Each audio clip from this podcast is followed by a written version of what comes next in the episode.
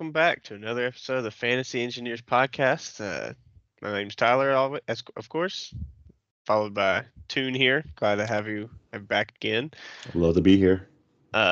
We unfortunately have missed a couple days.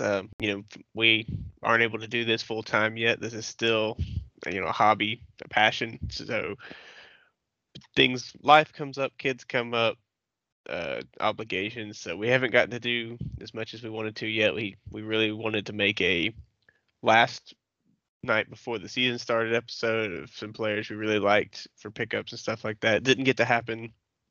So I think Toon actually put up a blog post about opening night. So when we get our website up and going, you will be able to check that out. Shouldn't be too much longer. It's not the most pretty. We're working on it. We're learning while we're doing all this, but we're having a lot of fun with it so far. So. Oh, yeah. We'll go ahead. We'll get started with some news of, it's been about a week almost into the season. Also, just as a disclaimer, we've told you guys in the last couple episodes, I'm a huge Grizzlies fan. Toon's a huge Lakers fan. We are currently watching the Grizzlies-Lakers game during this podcast, so you may hear some exclamations. We're going to try to keep it family friendly. Keyword try. Keyword try. But yeah, we're trying to. So yeah, you can tell we're obviously podcasting tonight, 10:24. The game's almost over. 5 minutes left in the fourth quarter. It's a close game. How would you have felt, Datoon, if someone had told you that when the Grizzlies and Lakers played each other, and this is only third game, but there would be a 2-0 team and an 0-2 team. The 2-0 team would be the Grizzlies. The 0-2 team would be the Lakers.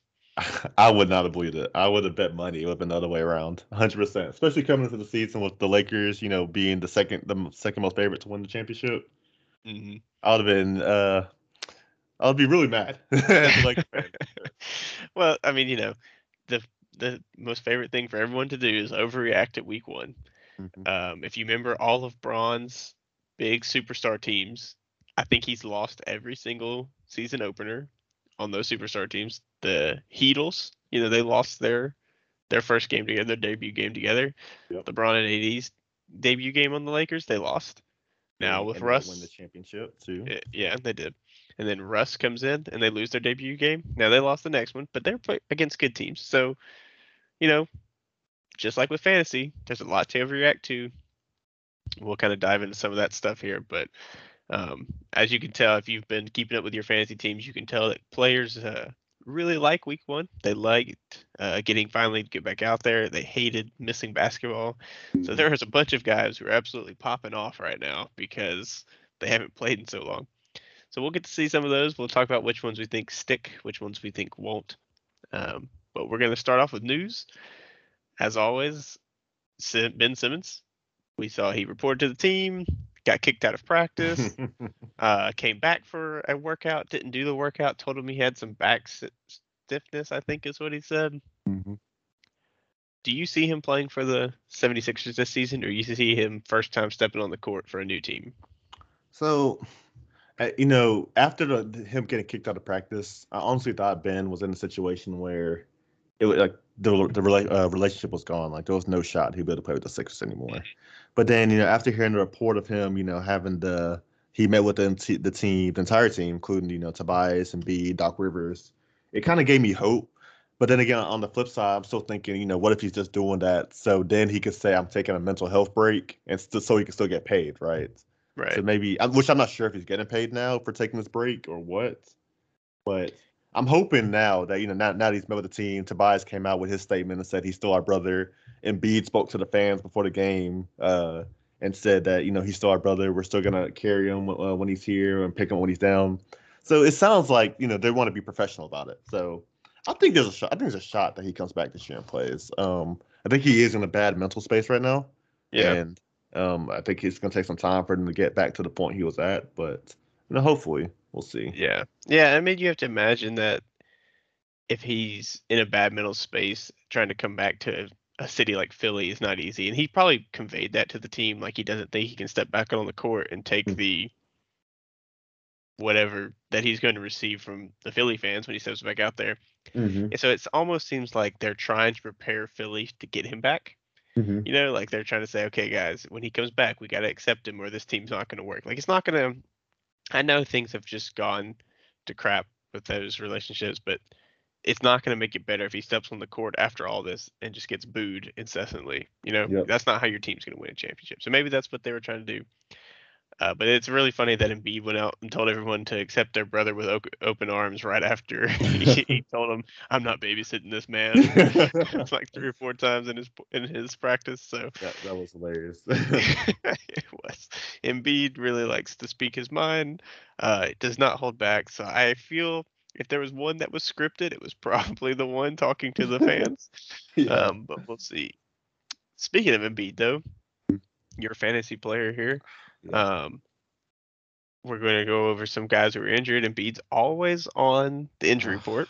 This is kind of a theme of the last few years, and this may be like LeBron and AD last season. He's going to be listed as questionable every single game this season, but he seems to want to play. It seems like he has his vote to play. Mm-hmm. So how confident are you feeling we'll get 60, 70 games out of him this season? So I want to be. I was actually doing some research, and I believe Embiid's never played 70 games, which kind of scared me. But 70, that's you missed 12, so. But I think the most he's played was like 63, and that was like 4 or 5 years ago. And in the past couple years, it's been 53. So I'm kind of worried. The fact that after the first game they instantly put him in the injury report for the next game and the following 2 games. Yeah. So I'm a bit concerned about his his future.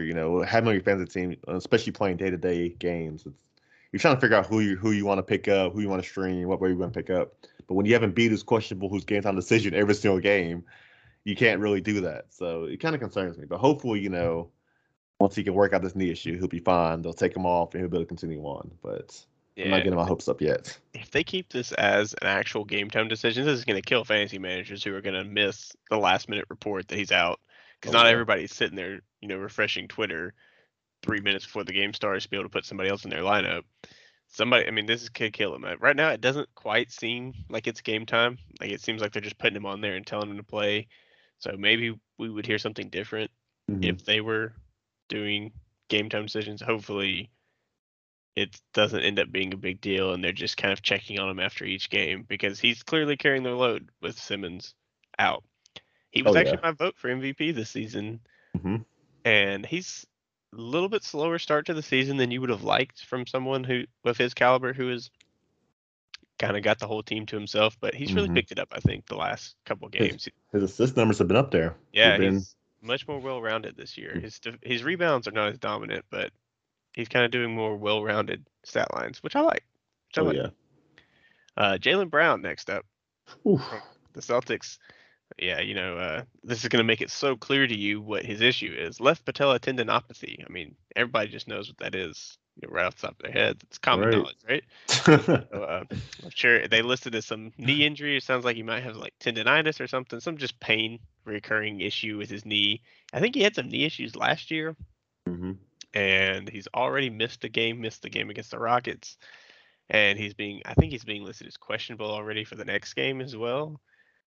I don't love that, and it clearly seemed to affect his game. He went from a huge game opening night to just a real stinker in the next game. Yeah. You don't like how it's affecting his game, which means that he can't just go out there and play through it. How are you feeling about him? I don't think it's something to panic about. Again, like you said, week one, just the beginning. I don't think it's too serious. Again, I'm not a doctor. I don't know what the injury leads into, what the common things are, but I'm sure they're going to take it lightly with him being one of the star players. Or they're going to take it more serious, that is, with him being one of the star players. So I don't expect him to be rushed back, especially this early in the season. So it'll be interesting to keep your eye on going on the rest of the season. Yeah, they really like that 1-2 punch of Tatum and Brown. So it'd be really important to get back to that team. Oh, yeah. And they had an easy game against the Rockets, though. The Rockets are kind of still rebuilding right now. So maybe they didn't feel it was necessary to play him tonight. Who knows? But anyways, hopefully he comes back. But they're gonna need him. The Celtics are what, 1-2 now? Ugh. Something like that. Yeah, they're gonna need him. And it's something. You hope it's not gonna be like an Embiid situation where every game has a potential, depending on how they feel. We'll go to a rookie next, Cade Cunningham. Oh. He was a lot of people's Rookie of the Year vote, which me and you both picked Jalen Green, right? Yep. He didn't even travel. Cade Cunningham didn't even travel with the team on their road trip, which doesn't sound like he's close at all. Because normally if you think we're kind of testing it out, you know, he looks good, but we're being careful, you would bring him and let him play if he has an opportunity. But to not even be with the team, to be at home getting treatment, sounds real bad, especially for rookie season on a rebuilding team that has no incentive to play guys that they don't want to play. Yeah, and honestly, I think that's always going to become more detrimental to him. Not saying, I mean, it's happened to rookies coming out that they sit out, like Embiid, Simmons. Then again, they had, like, you know, season-ending injuries. Where, yeah, not life-threatening, my bad. Life-threatening injury, yeah, we hope not. But they had season-ending injuries, but, like, for him, it's like, you know, because he, you know, being the number one draft pick comes with a lot of expectations. Oh, yeah. He expected to be Rookie of the Year, expected to be the best player in the draft. And, you know, him not getting his opportunity, I'm not sure if it's going to affect him coming on. It won't affect his confidence, his mental come back in. So I'm not sure what to expect out of him now. Again, like, I wasn't too high on him coming into the draft. Him going one kind of surprised me. But it'll be interesting to see what he does when he actually does make it back and starts to get on the court and start playing. Yeah, and I think he's a great player. Obviously, he wouldn't be up there if he wasn't. I'm all for rookies getting as many reps as possible. Obviously, he's got a serious injury. Don't be playing him. I don't like it when teams take it super cautious with their rookie, because I feel every year that you waste for development is a bad thing. Oh, yeah. But we'll see. I'm also not making that call as if my multi-million-dollar job depends on it. You know, everyone who's making this call has millions of dollars, millions and millions of dollars riding on this. So I'm sure they wouldn't be to take it a little bit more careful. But something to keep an eye on. You know, I don't know if – are you stashing him still right now? If you're in a league that doesn't have an IR spot, are you going to hang on to him and let him use a bench spot for what he might be able to do when he comes back? It depends on your league size, you know. So me and Tyler, we play in a fantasy league size of 10, and honestly, in a 10-team league, I don't see him. I think there's better options out there, especially this early in the season, where people are still showing what they have.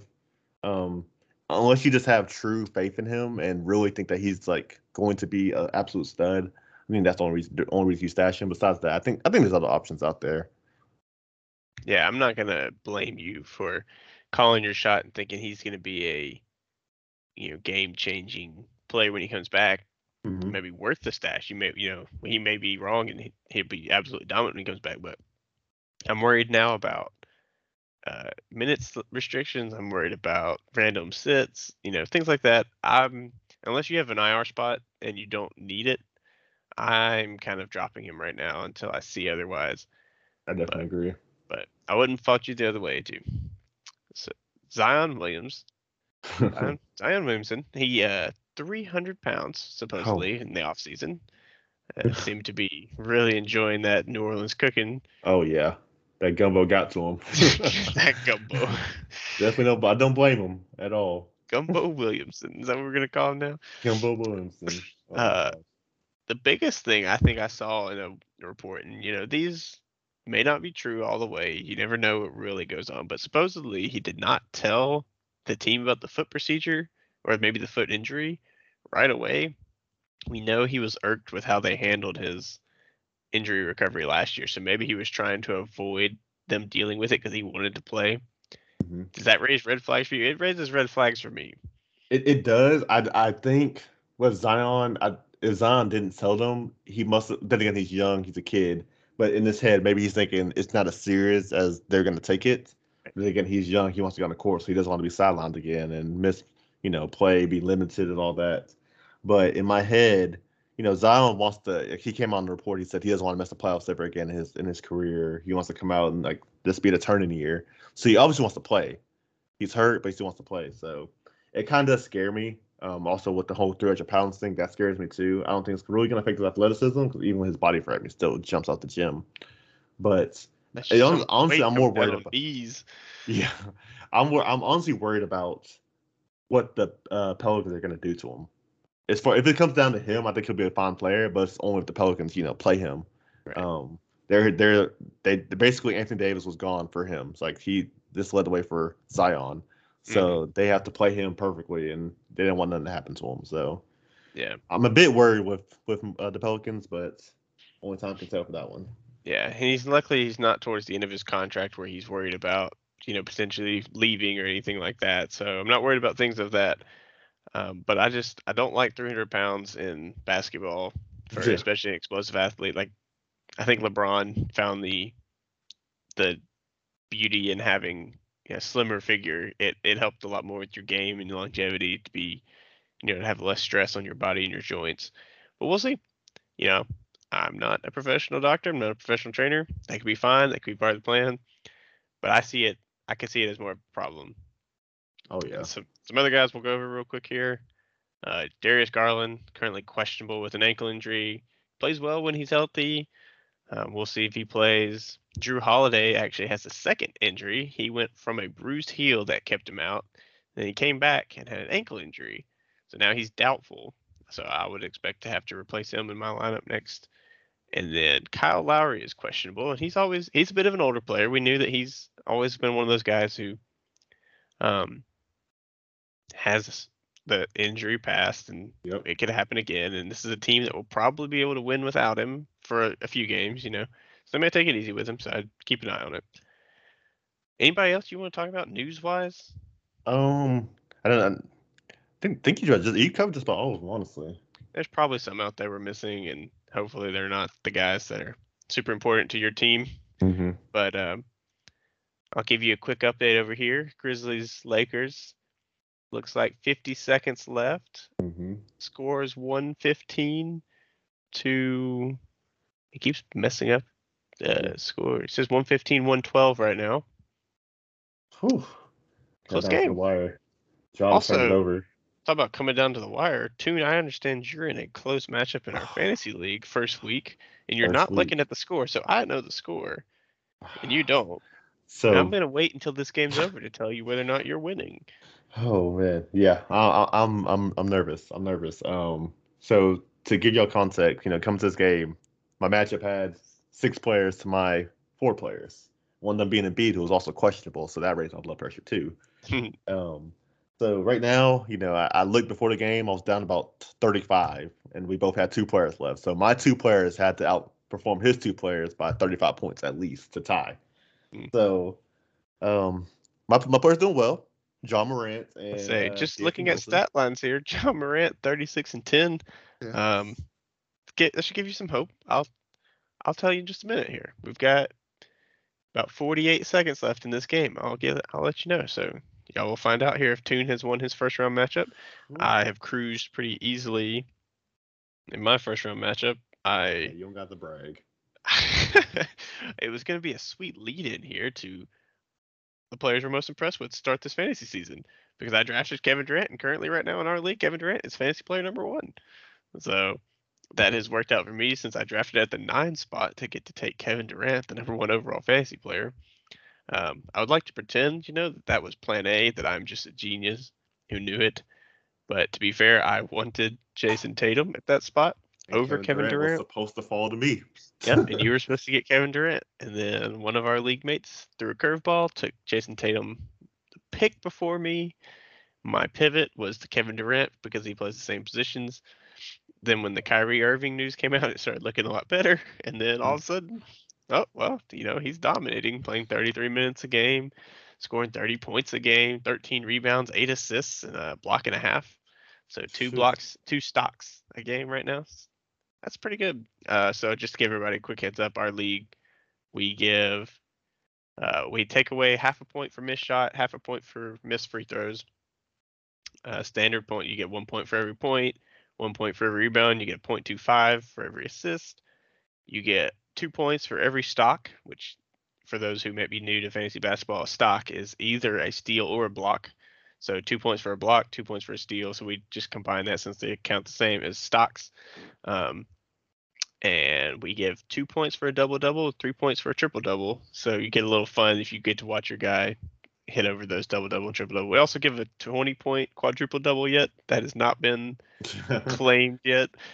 I think we got close last year, didn't we? Didn't AD get a little close. He started pushing the limits, and you know, it usually comes down to like AD, Draymond. Those are those guys who kind of always get close, you know, with the steals and blocks coming in. Yeah. So we haven't got it yet. TJ, was it TJ McConnell? TJ McConnell, yeah, I think he had the 10-steal game. So yeah, he was almost there. If only he could rebound. Yeah, I think he almost had a triple-double, didn't he? Maybe he did have a triple-double. Mm-hmm. With steals, assists, and points. Oh, so yeah, he was one of our closest candidates last year. I forgot about that. The legendary TJ McConnell game that sat on our waiver wire.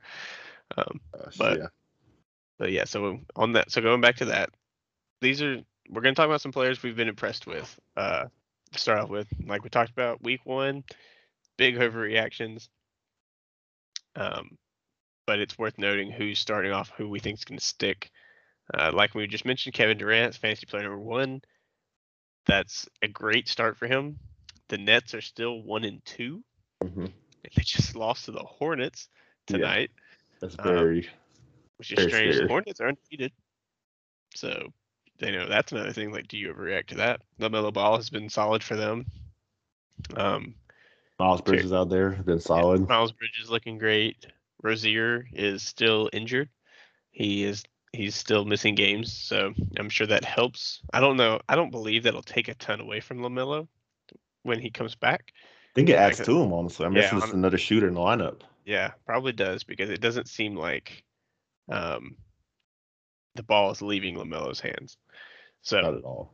But yeah, so KD, I wouldn't be surprised if he doesn't finish the season fantasy player #1. You know, it's in the realm of possibilities. He's an elite. He's the best scorer in the league, in my opinion. Oh yeah, no question. And without Kyrie there, I mean, when he's averaging eight assists a game without Kyrie, you know, that bodes well for his fantasy. I think it'll kind of level out. James Harden is playing poorly. I think we'll see a little bit more resurgence from James Harden and kind of level that out a little bit. And then give you a little shout out here, Paul George, your pick. He's up there at #2 right now.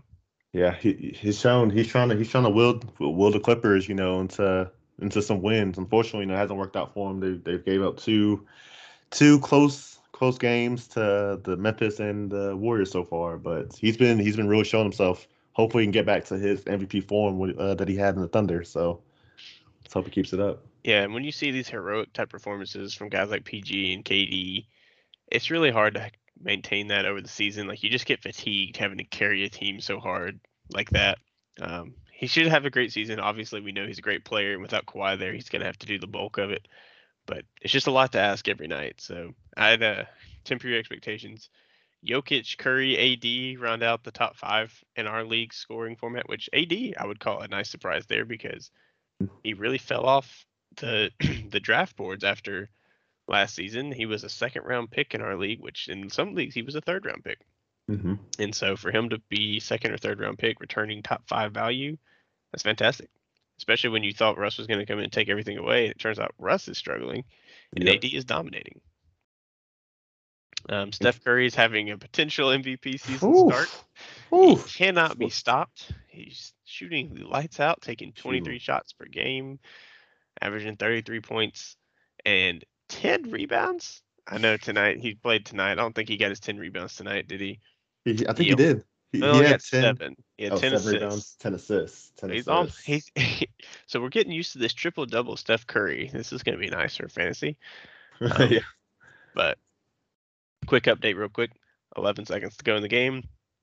My Grizzlies made 2 free throws to make the game a 1-point game. The Lakers have the ball. So we'll see if you're like in a bad place, because as y'all know, Lakers are not the best free throw shooters. So as long as we foul Russell Westbrook, that's what I'm thinking, because y'all've got Bazemore, Anthony, Bron, Davis, and Russ out there. We'll see which subs you make after the timeout.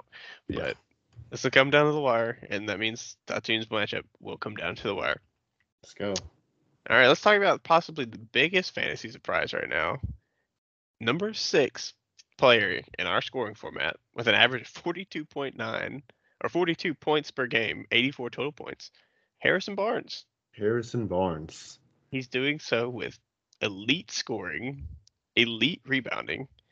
Before tonight's game, which he still played well tonight's game, 24-7.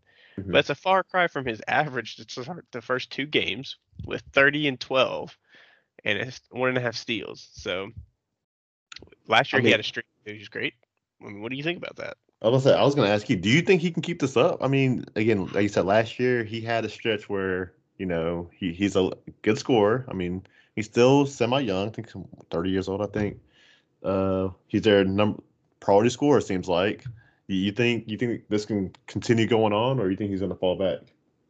You know, it's one of those strange scenarios where last year they go draft Tyrese Halliburton.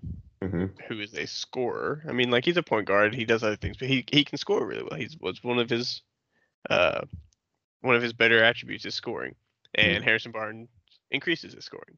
So then this year they go draft Davion Mitchell, who also is a scorer, and Harrison Barnes scores even more, it seems like. Mm-hmm. I think at this point, even an 8-team league, he should be rostered because he clearly is one of the dominant and featured players on this team. He's not had less than 36 minutes yet in a game. So if you're wondering if this is going to stick, I wouldn't ask that while he's sitting on your waiver wire. Yeah. I don't know how many waiver wires he's on. He's you need to run, not walk. Yeah. Go get him now. There's still 15% of leagues that have him sitting on the waivers. So if he's there, he better be picked up.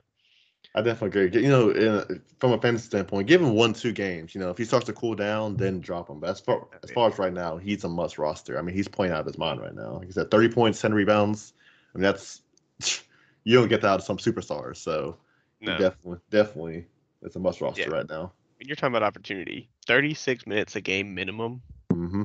Better go get that. That's great. I mean, even if he absolutely sucks shooting-wise, he should take enough shots in 36 minutes to make – give him a chance. And half the leagues out there don't even count off from his shots. So go get him. You're not going to regret it. Next, I think I want to talk about someone that I texted you about at the beginning of the season. Mm-hmm. I was trying to find myself a off-the-beaten-path 6-man-of-the-year candidate because there's a contest going on. I think it was on Bleacher Report, and I wanted to fill out a resume of who I thought would win each award. And after talking, me and you decided on Tyler Herro as our potential 6-man of the year pick. And, man, do we look like geniuses, don't we? This is also before we saw any of the games. Yeah, we'll go ahead and say that out there. Before we saw any of the games. But, we're absolutely geniuses here. 24 minutes, he drops 27 points, 6 rebounds, 5 assists. So then, like, okay, we'll give you 41 minutes in the next game. Mm-hmm. It goes for 30 and 10. He's taking the game-tying shot at the end of regulation. What do you make of Tyler Herro start here? Whew. Honestly, I love the confidence. I love the confidence when he came into the league, you know. He's shown that he's not afraid to shoot the ball. He comes in, he shoots. He's really embraced this six-man role, comes in, leads that second five, and truly shows, like, why he's a top player.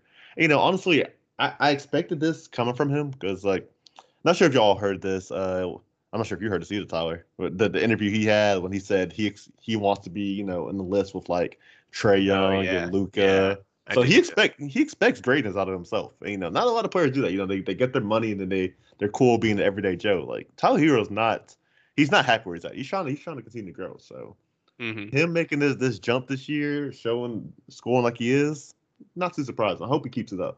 I definitely hope so. Yeah, and there's always this kind of stipulation around.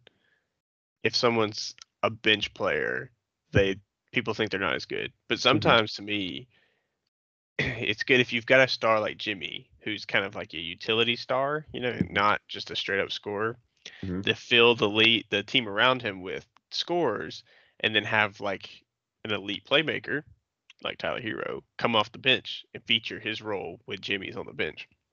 Obviously, he plays well with Jimmy. They've got him in their clutch time lineups, but it's not a bad thing for him to come in when there's no stars on the court and just dominate the game. And so, honestly, that's why I think the 6-man of the year award is a legitimate award.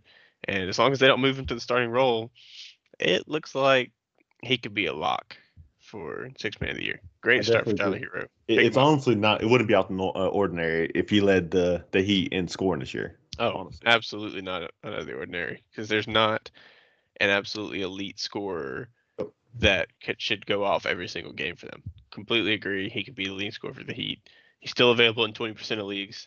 Again, blasphemous. In my best Stephen A. impression, blasphemous. Yeah. Blasphemous. Go get him. And then we want to bring up a rookie here that we're talking about. We're talking about opportunity. We're talking about guys who get a chance. Mm-hmm. How about 35 minutes a game for Evan Mobley, who came in on a team where we thought they drafted and traded for way too many bigs. Like, how are they going to play everybody? They got Jared Allen, Kevin Love. They trade for Lauri Markkanen. They draft Evan Mobley. It's like, okay, well, they're going to bring this guy in slowly. They're going to let, him kind of develop around all the other big men. No. First game of the season. Comes out against Memphis. 38 minutes, 17 points, 9 rebounds, 6 assists, a steal, and a block. So then his next two games doesn't play less than 32 minutes. Like, for a rookie, that's absolutely certain. And he's playing great. So he's looking real good. He's looking real good. Another player we were surprised on who's available. Not that roster many ESPN formats. So. No, guy, he's given the time, and he's shown that with the minutes that he can really make a difference. So I think Mobley is a solid pick for the rest of this year, especially on a Cavs team that clearly I don't think will be featuring Kevin Love. He's still rebounding well alongside Jared Allen, and he's rostered in 67% of leagues. So there's plenty of leagues available to go check and see if Mobley's there. You might as well. He's worth it. He's going to have the minutes. He's only going to get better. His defense is great. His passing is better than you would expect for a big man. So I like him. Go get him. Make that roster go up. Any other guys here that you've really liked their starts for? You covered a good bit of them. One player I'm surprised you didn't say, LaMelo Ball. Oh, yeah. My pick at the beginning of the season. LaMelo coming to the season, much as I hate to say it because he's on your team, but LaMelo coming to the season, last year with the whole hand injury, came back still bald. And, the question was he be able to continue into this year? And he's proven that he's showing himself, high rebounds, high assists, scoring. They seem to love him. The world loves him. It almost seems like he's getting as much attention as LeBron got coming into the NBA. Oh yeah. So I'm loving LaMelo. I love his highlights. I love watching him right now. So yeah, he's doing well right now without having a single triple double yet. He hasn't even gotten a double double yet. He's playing very well. So it seems to be like what you can expect from him. So he is playing well. Mm-hmm. You want to bring up whole Rickety Rubio? You think he's gonna stay healthy enough? Rickety Rubio. I honestly think so. I think he has a shot to stay healthy and then really make an impact. Right now with Darius Garland being out, it's definitely helping him. He's playing a lot more minutes with him being out. But Darius Garland has also suffered with injury every single year he's been in the NBA. This is his third year now, and he suffered injury every single year. So this could be in the not far from the normal for. I have to interrupt you. I saw the missed free throw. No. What does it say? So for those who are just listening to us and obviously know that we're watching this Grizzlies game, the Grizz were down by 3 with 2.5 seconds left. Ja had 3 free throws, and he went 2 for 3 and missed the last one. So now my Grizzlies are going to fall to the Lakers by 1 point. Get the first loss of the season. In LA. Hey, you know what? Great effort coming off a back-to-back, playing the Clippers last night, turn around and play the Lakers tonight, which is funny that you walk into the same stadium, the away team both times, and play two different teams. But hey, that's a tough road schedule right at the beginning of the season. So, oh yeah, it looks like it's gonna fall. But all right, since this game looks like it might be in hand, you want me to tell you the score of your matchup? Go ahead. Just tell me the score, but don't tell me who has what score. And then the score is 782.5 to 763. Somebody won. Well, obviously by 19.5 points. Obviously. I'm just saying, you were down by 35. The final score was a difference of 19.5. Oh, I apologize. Ja had a really impressive game. Ja, I don't know how D'Anthony Melton did. I don't think D'Anthony Melton did enough for me, unfortunately, to get me over the top. So I'm going to have to say I took a loss this week. Well, congratulations. You took the win. The what? John Morant had 52.5 fantasy points, 40 points, 3 rebounds, 10 assists, 5 three-pointers. Ooh, took the win. 3 steals. Goodness gracious. D'Anthony Melton put up almost 20 fantasy points. He was a solid one. Your opponent was playing Jaren Jackson, who just had a mediocre game, 12 points, 5 rebounds, 2 blocks, no assists. So Congratulations. Your team put up 130 fantasy points with 4 players. Okay. Embiid helped you out. John Morant.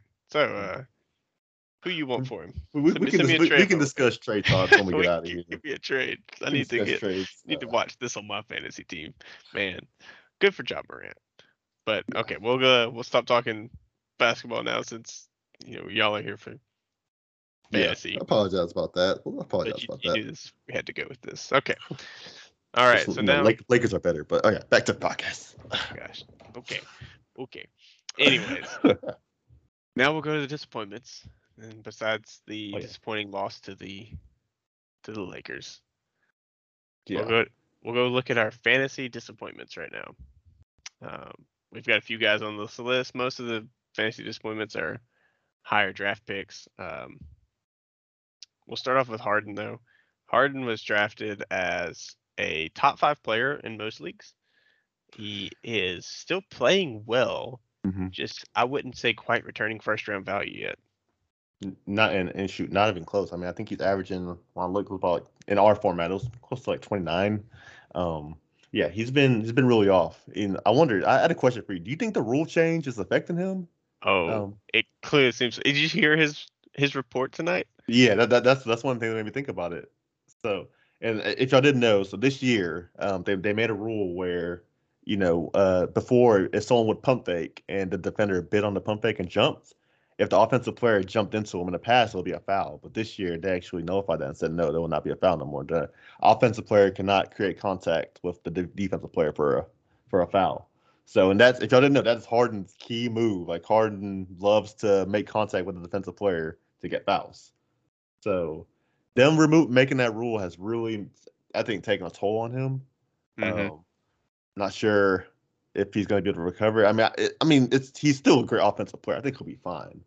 But he's definitely got to adapt and get back to where he was before he started all that quote-unquote flopping. Yeah, it really big part of his game was free throws. And it helped with fantasy, whether you liked his game or not. And he came out pretty much and said that he feels like the rule was made because of him. Mm-hmm. And he felt like he said he was the poster boy for the rule changes, and they need to call what they see, not what they think is interpreted. He seemed like he was just really upset with how they are calling his fouls on him. But yeah, it's it looks like it could hurt him. He still just, when I watch him, it just feels off. Like when you watched him at Houston, and you just knew he was locked in, big time scorer. And for some reason, he seems distracted out there to me. It may be nothing. It may be I'm seeing into something that's not there, but I still feel like there's it could be the Kyrie Irving haze. It could be nothing, but I still feel like you got to be a little bit patient with him. I wouldn't be trading him for less than first round value yet, but it's something to keep an eye on. Definitely. I definitely agree. A lot of people, I know this isn't too fantasy related, but I guess it does kind of have an impact on fantasy. James Harden has a player option after this year. Mm-hmm. So the question is, is he, because the thing is, he came out to report he doesn't know what it feels like to be a free agent. So maybe he's ready to be out of Brooklyn. Maybe that's the case. Yeah, you don't know. You never know with these guys. Mm-hmm. You can't get in the mindset of $1 million, $50 million athlete, $50 million a year athlete. So who knows what's driving the season so far for him, but. You have to think he's going to improve. He's a great player. Mm-hmm. Without Kyrie there, he surely will take more of the playmaking role. Mm-hmm. Take a little bit of the pressure off Durant, but this season, and so the next guy I want to talk about, I kind of was off on him this season. I think you were excited for him, Devin Booker. Yeah. I had kind of seen last year, though, like they just really took the ball out of his hands and gave it to Chris Paul, which was the right move. They went to the finals. Mm-hmm. He's a scorer. He's a great scorer, but he's not like a Kevin Durant level scorer to where if he gets rid of his assists and rebounds, it's enough to keep him elite. He's averaging low 20 fantasy points right now. Do you see this turning around, or do you see it kind of taking this trend? I honestly see it kind of taking that trend. I think he obviously has the chance for an explosive game, every now and then. Oh yeah. But taking the ball, like bringing Chris Paul there, such a ball dominant guard, which is a really good ball dominant guard. This kind of takes away all the assist factors. He might get you two or three, but as far as having the ball in his hands, being able to assist all the time, it takes that away from him. So I think that really hurts his fantasy value. He's never been a great rebounder, not a defensive stud either. So most of his fantasy points are coming off a point. So if he's not averaging, 30, 35 actual points on efficient shooting, he's not going to give you a great return. No. Yeah. It's just... Oh, go ahead. My bad. He's just... It's one of those things, like, if Chris Paul sits, if Chris Paul's injured, sure. But until then, I'm just not... I'm treating... You have to play him. He's good enough to play, but I'm just not super thrilled about him from here on out. Oh, yeah. Next, I want to talk about Jason Tatum. It's not that he's been bad. It's just he was entering with such ridiculous expectations. Yeah. That for him to be playing, and I think actually he played tonight and looked a lot better, in my opinion. Definitely. I think he got it. He almost got a double-double tonight. He did not. He got double-double the first game of the season, but when you score 20 points, 11 rebounds, and 2 stocks, and only have 27 fantasy points, it's just, that's not the greatest. But tonight he had 31 and 9, so he looked a lot better. He had almost 40 fantasy points in our league, so I think that's a lot. That's a good bounce back from a game where he had 18 and 6, and so he had a slow start. But he's a young star. He has to be just trending to get better for the rest of the season. Yep, I definitely have to agree with that one. Jason Tatum, like you said. Him being such a high expectation, he's not hyped with himself. He's taking the volume. It's there. Shots are gonna fall eventually. Like I said, tonight was definitely a coming back night. So let's hope it continues. Yeah. Then a breakout that a lot of people had, who I actually had as one of my busts, and he almost, I was afraid he proved me wrong on night one. Robert Williams III for the Celtics. He came out on a monster first game. Yeah, and I was kind of sitting there thinking, wow, was I really this wrong? And then I remembered, oh yeah, Al Horford's out for this game.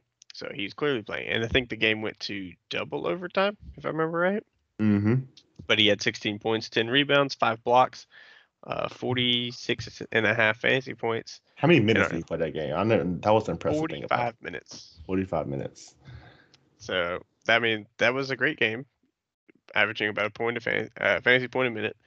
But then Al Horford comes back, and you see 28 minutes, 9 points, 2 points, 6 rebounds, 4 rebounds, and neither one of those times he broke 20 fantasy points.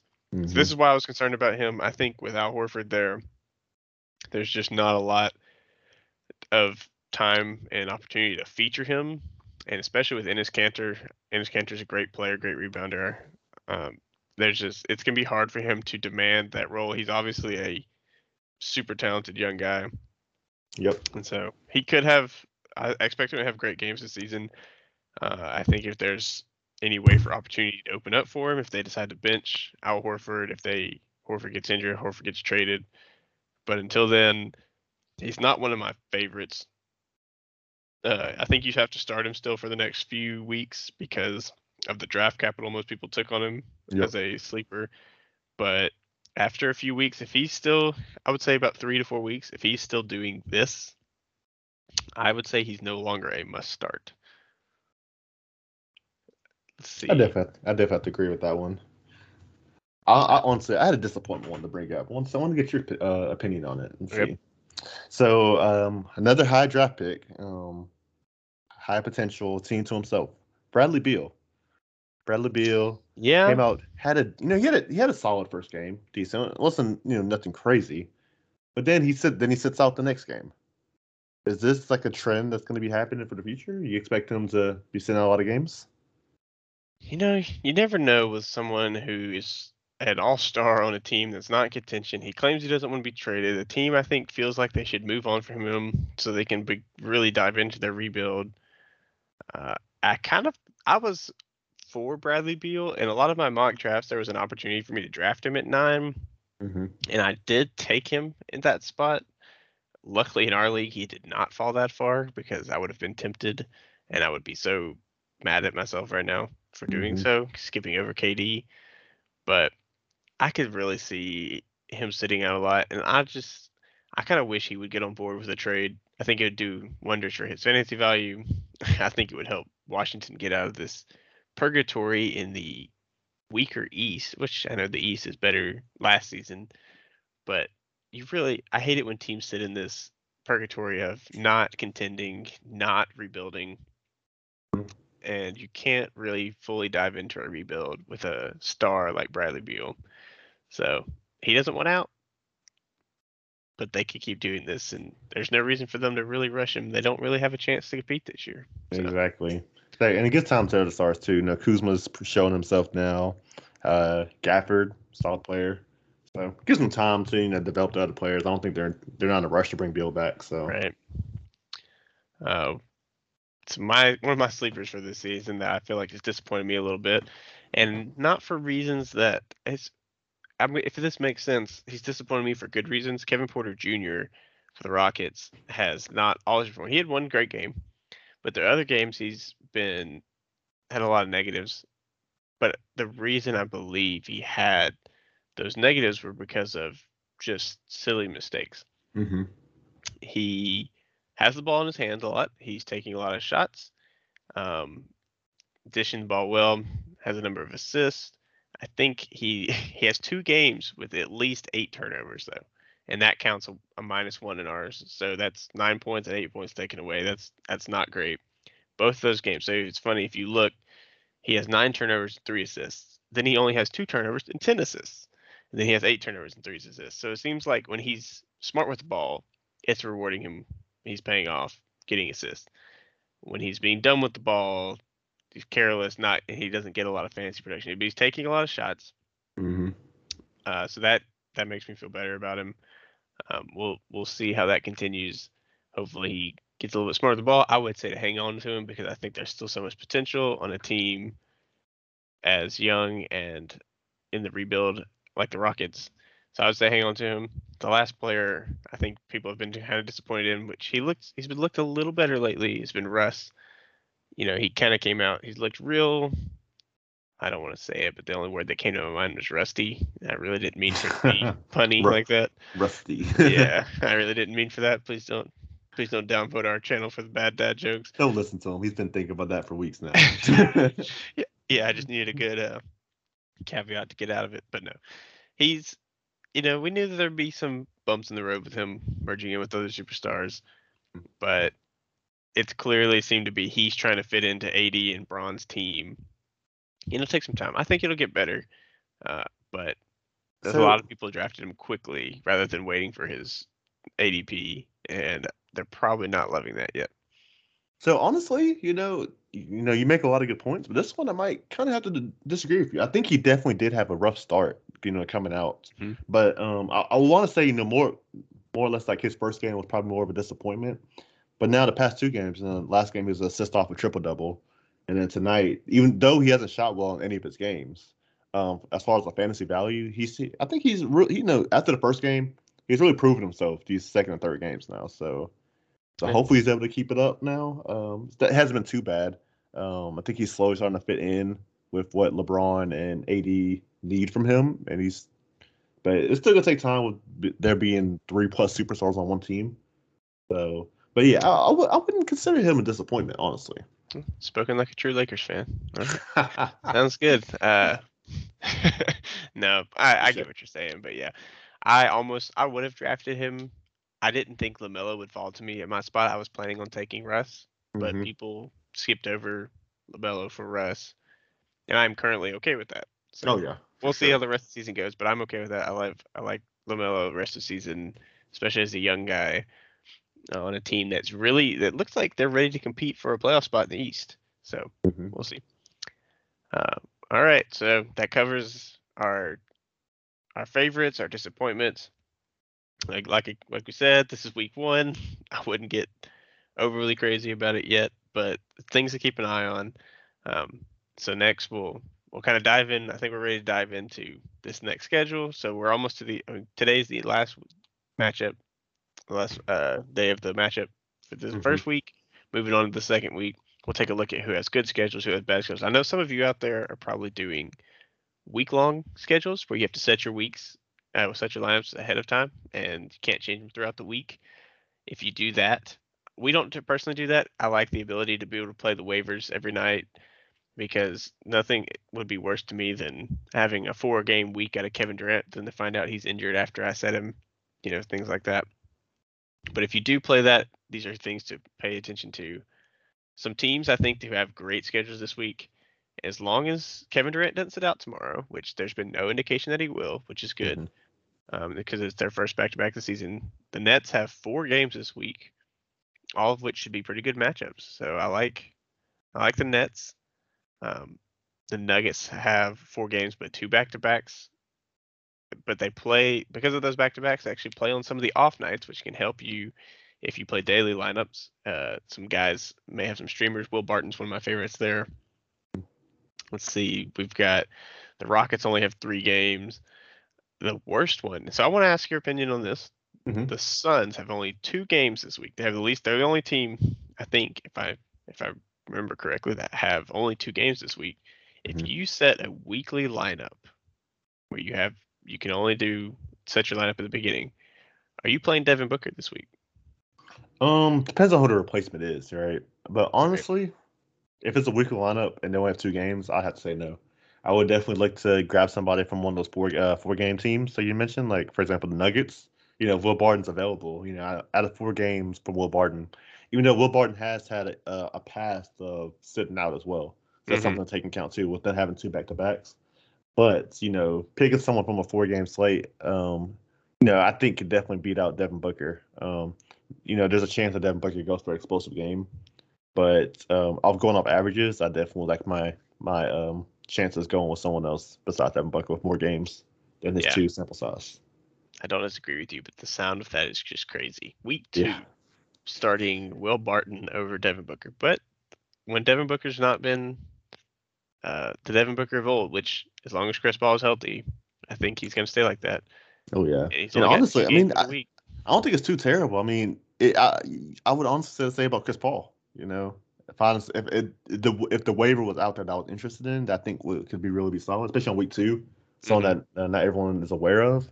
I think it would be fine to start someone that has 4 games over someone that has 2. Chris Paul isn't a Giannis type player who's gonna put up 50 a night. So really 2 30s, and you might get someone who gives you 4 20s. So even DeAndre Ayton, I wouldn't. There's a lot of centers I think you could maybe get some more value out of this week. Oh, yeah. The Magic have 4 games. Yep. Maybe either one of those centers. Wendell Carter. So we talked about that, at kind of the beginning. We couldn't decide between Wendell Carter and Mo Bamba, and the verdict after week 1 is I still can't decide. Yeah. Wendell has had a few good games. Mo Bamba's had a few good games, and they both played well enough when the other is playing well to stay fantasy relevant. So it's not like, they're completely killing each other one night and they're killing the other person the next night. It's like they're both playing well, and then one guy seems to go off a lot more. So you can play with those over 8. And those are 2 more fantasy players that if they're available on y'all's waivers, in the points league, I definitely say should be rostered as of right now.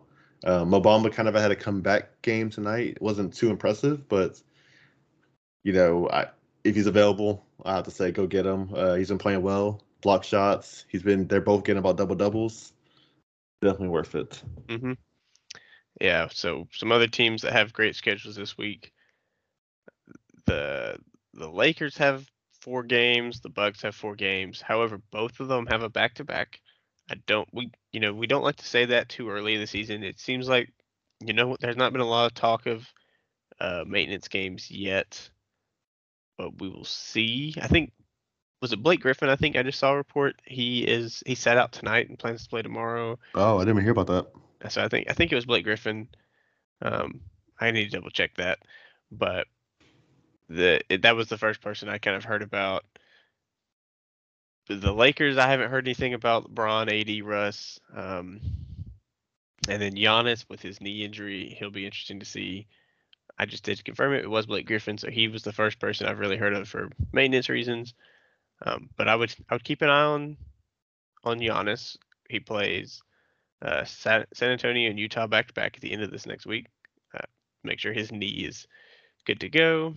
And then the Oklahoma City Thunder just have bad schedule this week. They play two at home, but it's against Golden State, Los Angeles, and then they go to Golden State.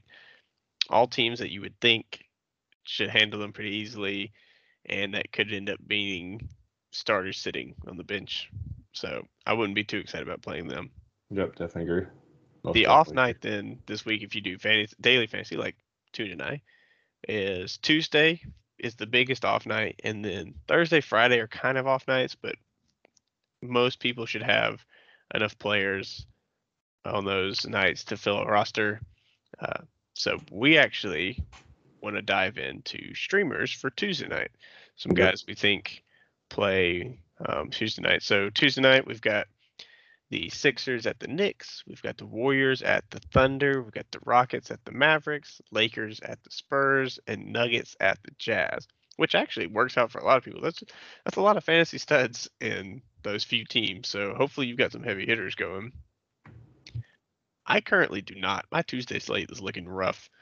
I have no Sixers, no Knicks, no. I have a waiver warrior. I have no Thunder, one Rocket, no Mavs, no Lakers, no Spurs, a waiver Nugget, and no Jazz. So it's going to be a rough Tuesday for me.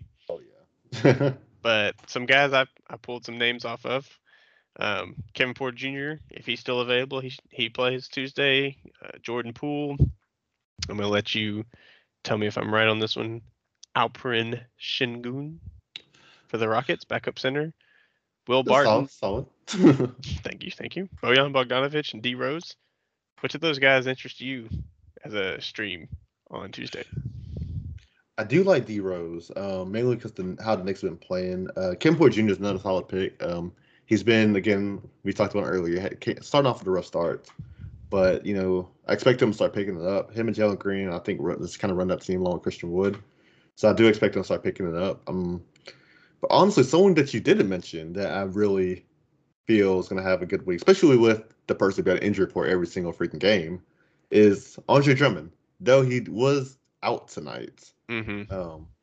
If Embiid does happen to sit for knee soreness on Tuesday, Drummond is still owned at 50% of the league, 53% of the league. So he's available in a lot of leagues. Mm-hmm. So, and he's shown that when Embiid comes out the game, he comes in. He doesn't need that many minutes to make a difference. That's true. Someone to look out for looking at the Sixers injury report. Yeah, and he's really one you have to keep an eye on because his injury is just kind of strange. I didn't know that he was dealing with an ankle injury. I mean, he's played less than 20 minutes both games, had double-digit rebounds, 10 and 17. His points have been horrendous, but his defense is fantastic. His rebounding is fantastic. Mm-hmm. Yeah, if Embiid has to miss any time, make sure you grab Andre Drummond. Should be a great one. There's no one else to take his minutes. But we'll see. My favorite waiver for Tuesday, if he's out there, is Will Barton. He showed that he's a solid playmaker on the Nuggets. They love him. Coach Malone is a big fan of his. He's played 32 and 34 minutes already for the Nuggets. And he's kind of all around player right now, especially with Jamal Murray out. He's had 7 rebounds, 6 rebounds in his last 2 games, and then 6 assists and 5 assists. So he's doing a little bit of everything. They play back to backs, so hopefully, you know, assuming it's still early in the season, he's healthy. They're not worried about anything. He won't be sitting out any back to backs. So I like him on Tuesday.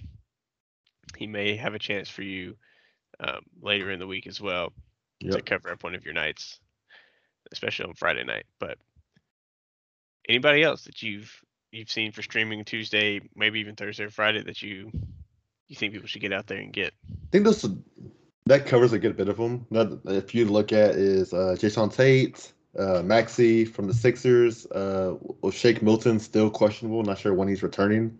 You know, Maxey is the starting point guard for that team. So didn't have a great night tonight. Solid, put up a lot of shots, had a lot of turnovers. So could be a solid option if you're looking for somebody in the point guard position. But besides that, I think you got just about all of them. Yeah, we'll see. You know, it's still early. The players come and go. Mm-hmm. One person I think I kind of forgot about and wanted to mention is Tyrese Maxey. He's not played fantastic yet, mm-hmm. but he's clearly, like, it just makes sense that he should have the opportunity. So maybe it'll come mm-hmm. at some point. It's somebody on the Sixers should be stepping up each game. So just keep an eye on that situation, see how it develops. If Ben Simmons comes back, though, obviously don't even look at Maxey, but we'll see. And especially if they bring back, it just depends on who they bring back in trades. But you know, someone you should look at the Sixers, especially if Embiid misses time. There's a lot of players that could make up for that scoring gap. So yep, definitely agree. But all right, I think that covers it for our Week 1 recap and kind of Week 2 preview. We hope to get to do another episode at some point this week. Look forward to getting to talk more with you guys. Hopefully get to hear your opinions. Who's your favorite starts so far this week? Who's players that you've loved that you've drafted? Who's guys that you're feeling regretful about already, a little nervous about? And you know, maybe who are those guys that you're targeting on the waivers now as those sleepers who people are still leaving out there and that you're hoping will have a strong second week. Mm-hmm. But thanks for tuning in. As always, hope to see y'all again soon. Thanks for listening. Oh yeah. Thanks so much. It's fun, Tyler.